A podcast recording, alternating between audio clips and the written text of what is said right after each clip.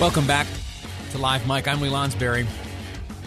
You heard earlier reported, just ahead of the governor's press conference, the new numbers, the new number of Utahns who have been diagnosed with the coronavirus 1,837 Utahns.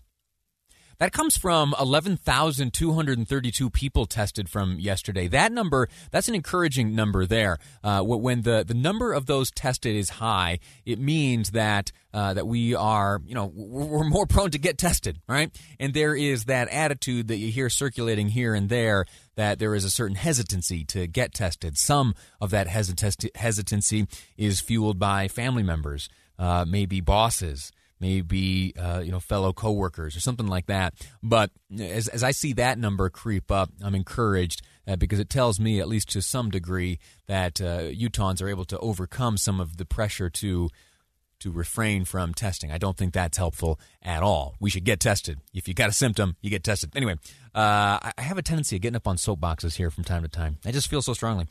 Anyway, Continuing with the numbers, the seven day average for percent of positive lab tests, that one's up to 18.1%.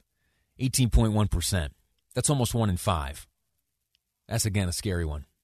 Hospitalizations, and we're going to focus here for the next few minutes on hospitalizations. We are currently at 317. 317 Utahns are in hospital beds right now because of coronavirus, having tested positive and are now suffering uh, some some unfortunate circumstances. And then the saddest number of them all is that, again, for the second time this week, we are reporting that 10 more Utahns have lost their lives due to the coronavirus. The press conference today, uh, which is delivered weekly, and you know it uh, is of it, it, different messages are, are presented differently in those press conferences. We often get uh, a good look at the numbers. I think it's a good opportunity for uh, you know members of the media, myself included, to go back and forth with the governor, uh, Dr. Dunn in particular, and some of the other. Uh, I don't want to call them peripheral characters because that makes them sound like that their jobs are less important. But uh, there there are some like supporting cast members who make uh, periodic appearances. Today, in particular, there was uh, some remarks delivered by Greg Bell, president of the Utah Hospital Association. He's been a frequent guest on this program and has uh, repeatedly talked about the importance of getting this thing in check so as not to overtax the capacity of hospitals around the state of Utah. Capacity has to do with beds right? Uh, but the true measure of capacity comes when we look at the healthcare workers, the doctors, the nurses, the techs, all of those individuals that uh, come together uh, and deliver some sort of concert of care uh, to aid. Uh, in the recovery of those suffering from coronavirus. So we get too many folks in need of that sort of aid. Uh, well, that's it. You can't just order more people, right? And so there is an incredible amount of attention being paid right now to getting hospitalization numbers down. Here's Dr. Dunn uh, from just this morning talking about how she is watching the hospitals. We continually are looking at our hospital utilization as a key metric to try to protect. And our seven day rolling average of ICU utilization across the state is at 72.6%. However, our key referral hospitals continue to report higher occupancy, and a high strain on their healthcare providers. I mentioned Greg Bell, president of the Utah Hospital Association. He, uh, former lieutenant governor, serving with uh, Gary Herbert, he for a, a time, uh, well, I'm sorry, he he took some time today to talk about his concerns over the higher number of cases leading to future hospitalizations. Greg Bell, president of the Utah Hospital Association. We warned the governor last week that in view of the increase of cases from uh, in the eight and nine hundreds now to the 1200s, 1500s, today a rolling average, average of about 1600 over the last seven days and a daily rate approaching 2000 that we know that in seven to 10 days, two weeks, cases will end up in our hospital.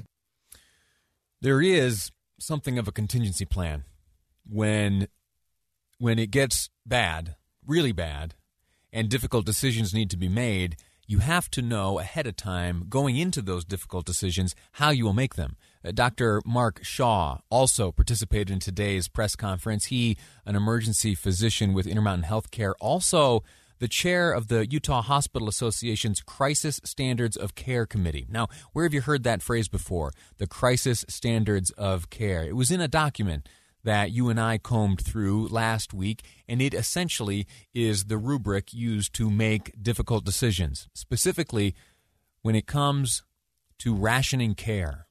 Should beds and resources and manpower come to uh, an exhausted level, hard decisions need to be made. Dr. Shah here uh, is the man behind how those decisions are made. When faced with disaster, when faced with increased demand for care, we understand that healthcare capacity is finite, uh, that it is not limitless. And the closer you become to that inflection point where the demand for care is greater than the supply of that care, uh, we enter what is called contingency care. We move from conventional, normal operations to contingency. Now, what is contingency or crisis care? Dr. Shah explains here. Let's be frank about what that means. That means that patients COVID and non COVID patients may not have uh, access to the care that they normally would because there is simply not enough of it. Well, what does the plan the state has in place actually mean? It is simply an acknowledgement that in times of scarcity, we need to do the greatest good for the greatest number. We do need to ensure that we avoid unfair bias. We need to ensure uh, that care is targeted to those that we think are most likely to benefit, regardless of disability, race, socioeconomic status, and so on. He's talking about making decisions between helping this person or helping that person. We are to that point in this battle. Dr. Shah here weighs in now on disagreements. Disagreements in how he views uh, the the way forward as bringing an end to these disagreements. They need to end on the ability of hospitals to continue with care when things get worse. We cannot continue to argue about masking. We cannot continue to argue about whether this pandemic is real or made up. And we cannot continue to argue that healthcare will do just fine regardless of the demand. That is not true. Wrapping up his remarks, Dr. Shah says here that things will be different. They have to be different to win this. But this is an opportunity for the state to come together. So let's unite around this shared mission. Let's do what we can. Yes, it's uncomfortable. Yes, it's strange to wear this mask. Yes, our Halloween activities this weekend will need to be altered, uh, but they can still be enjoyable. Kids are resilient. We are resilient. Uh, let's unify around this. I hope that you can uh, make the right choice to unify around this message, then all the little choices become much easier once we're clear in our mission.